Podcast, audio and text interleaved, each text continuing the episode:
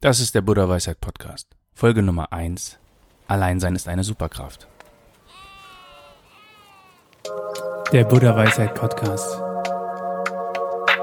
Mehr Harmonie im Alltag.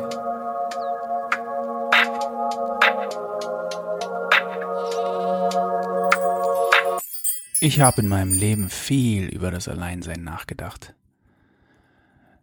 Immer wenn ich kann, beobachte ich Menschen und schaue, wie sie leben. Sind sie viel alleine? Sind sie viel in Gesellschaft? Können sie alleine sein? Das sind Fragen, die mich immer schon beschäftigt haben. Ich glaube, alleine zu sein kann gefährlich werden. Denn wenn du realisierst, wie friedlich es ist, wirst du diese Art des Lebens immer mehr suchen und es immer öfters der Gesellschaft anderer Menschen vorziehen. Ich glaube tatsächlich, das Optimum liegt irgendwie dazwischen. Beides sollte dir etwas geben. Alleine und in Gesellschaft zu sein. Aber wer beides gut genießen kann, ist meiner Meinung nach unaufhaltsam. Deswegen ist das Alleinesein eine Superkraft. Und in dieser Podcast-Folge geht es darum, wie auch du die Fähigkeit, dich in deiner eigenen Gesellschaft sicher und wohlbehalten zu fühlen, bis zu einem gewissen Grad erlernen kannst. Ich wünsche dir ganz viel Spaß dabei. So, zunächst einmal zur wichtigsten Frage. Wieso kann das Alleinsein eine echte Superkraft sein? Jemand, der gerne allein ist und sich souverän in Gesellschaft bewegen kann, also auch gerne soziale Kontakte pflegt, hat 100% Auswahlmöglichkeit. Derjenige kann sich frei zwischen diesen beiden Möglichkeiten entscheiden. Jemand, der nur in Gesellschaft Zufriedenheit verspürt, hat lediglich 50% der Auswahlmöglichkeit. Das leuchtet doch ein. Deswegen ist das Alleinsein eine echte Superkraft.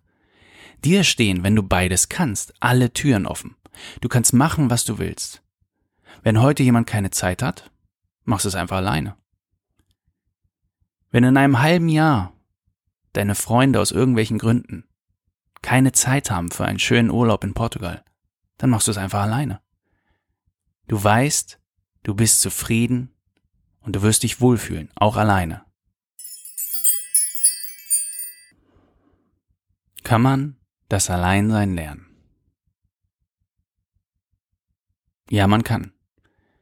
Wir haben drei Schritte definiert, wie man das Alleinsein bis zu einem gewissen Grad lernen kann. Nummer eins: Ändere deine Ansicht über das Alleinsein.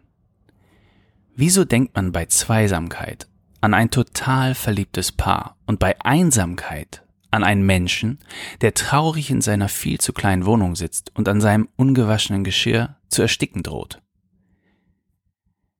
Wieso ist das eine positiv konnotiert und das andere total negativ? Die Antwort ist einfach, weil die meisten Menschen insgeheim Angst haben, alleine zu sein und genau wissen, dass es ihnen vielleicht genauso ergehen würde, nämlich miserabel. Deswegen ist das Alleine sein auch negativ konnotiert weil es den Menschen insgeheim Angst bereitet, ganz alleine mit sich klarkommen zu müssen. Völlig alleine mit ihren Ängsten und Gedanken zu sein. Viele haben auch einfach Angst vor der Langeweile, die unvermeidlich einsetzen würde. Ändere also als erstes deine Ansichten über das Alleinsein. Wer gut alleine sein kann, dem steht alles offen. In Gesellschaft ist man einfach glücklich und freut sich vielleicht bereits auf die ruhigen Minuten zu Hause und wenn man seine Zeit allein in vollen Zügen genießt, freut man sich bereits auf Gesellschaft in naher Zukunft. Gerne allein zu sein ist etwas Positives. Wer gut mit sich klarkommt, der ist sich seiner selbst bewusst und liebt sich selbst. Muss er ja, sonst würde er nicht gerne so viel Zeit mit sich selbst verbringen. Bei Punkt 1 ging es also um die Sicht der Dinge. Wie ist deine Sicht auf das Alleinsein? Wie bewertest du das Alleinsein? Bei Punkt 2 geht es um die bewusste Entscheidung, allein zu sein. Entscheide dich bewusst für das Alleinsein. Die Wahrheit ist, dass du nicht von heute auf morgen super entspannt Wochen ganz allein verbringen wirst. Nein. Niemand weiß das besser als ich. Es braucht seine Zeit. Aber ganz zu Anfang braucht es eine bewusste Entscheidung deinerseits. Ja, ich möchte bewusst Zeit alleine verbringen. Alleinsein soll für dich zur Selbstbestimmung werden, die dich stärker werden lässt.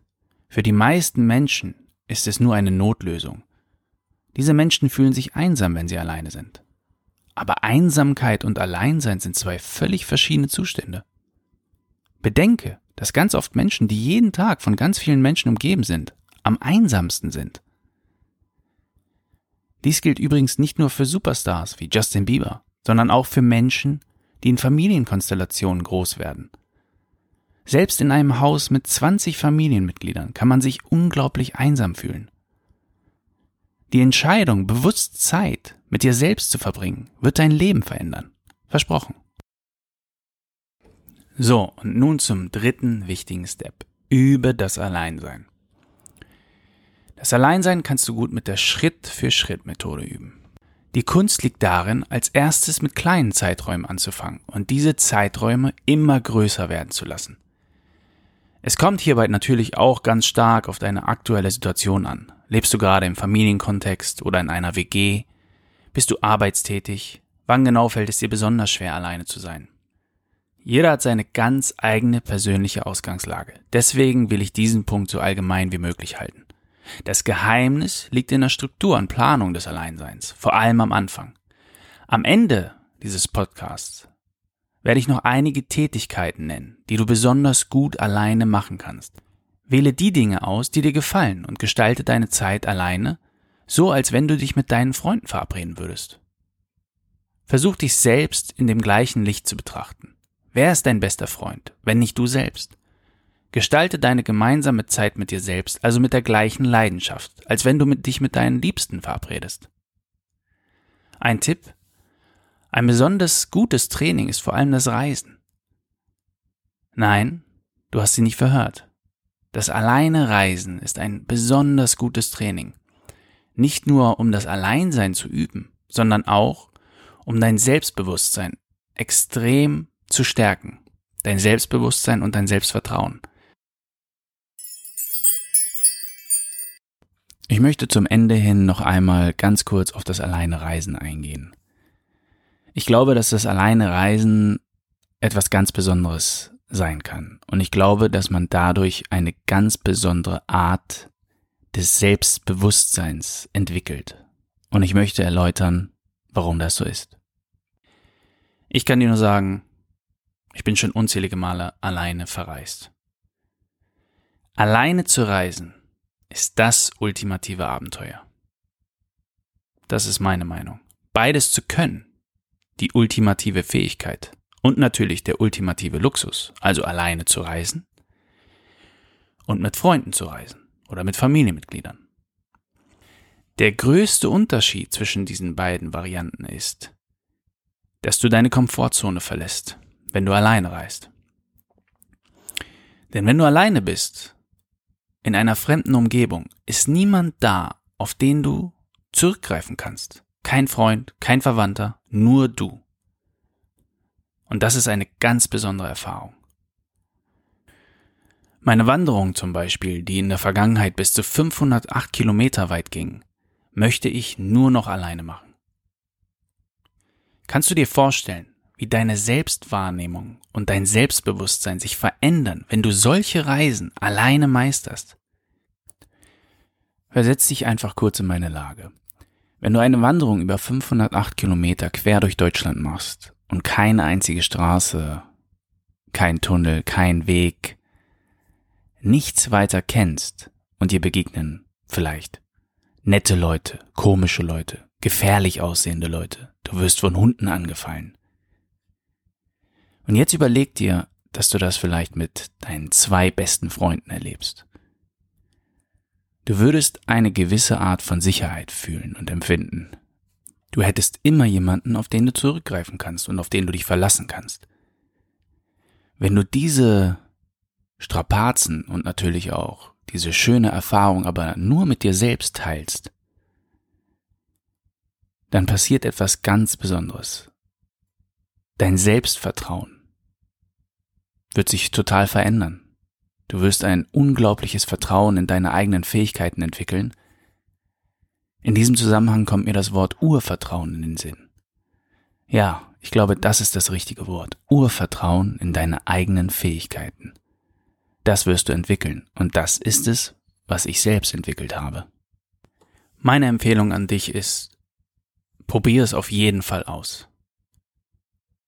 Unternehme eine Reise und mache dies alleine. Du wirst feststellen, dass du ganz besondere Erfahrungen machen wirst und möglicherweise lernst du Leute kennen, die du ansonsten niemals kennengelernt hättest. Denn alles verändert sich, wenn du alleine bist. Natürlich muss man das nicht immer machen.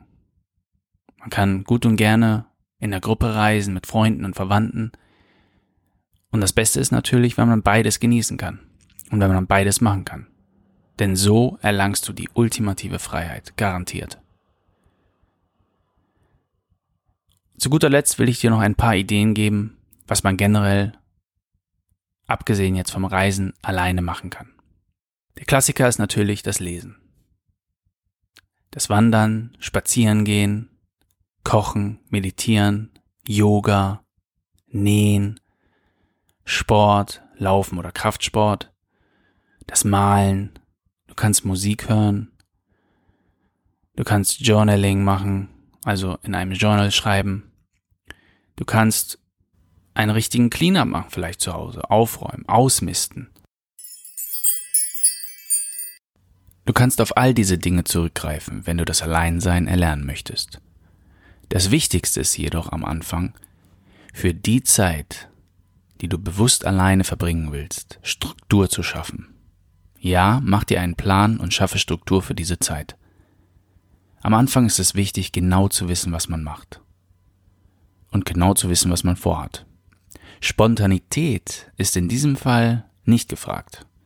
Mach dir einen Plan, schaffe Struktur für deine bewusste Zeit alleine. Und ich wünsche dir ganz viel Spaß dabei.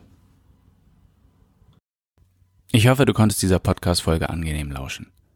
Wenn du Anregungen hast oder Themenvorschläge, dann schreib mir doch gerne unter buddhaweisheit auf Instagram. Wenn du mehr über die Supergewohnheiten erfahren möchtest, klick einfach unten auf den Link und besuche unseren Shop. Ich wünsche dir alles Gute und bis zum nächsten Mal.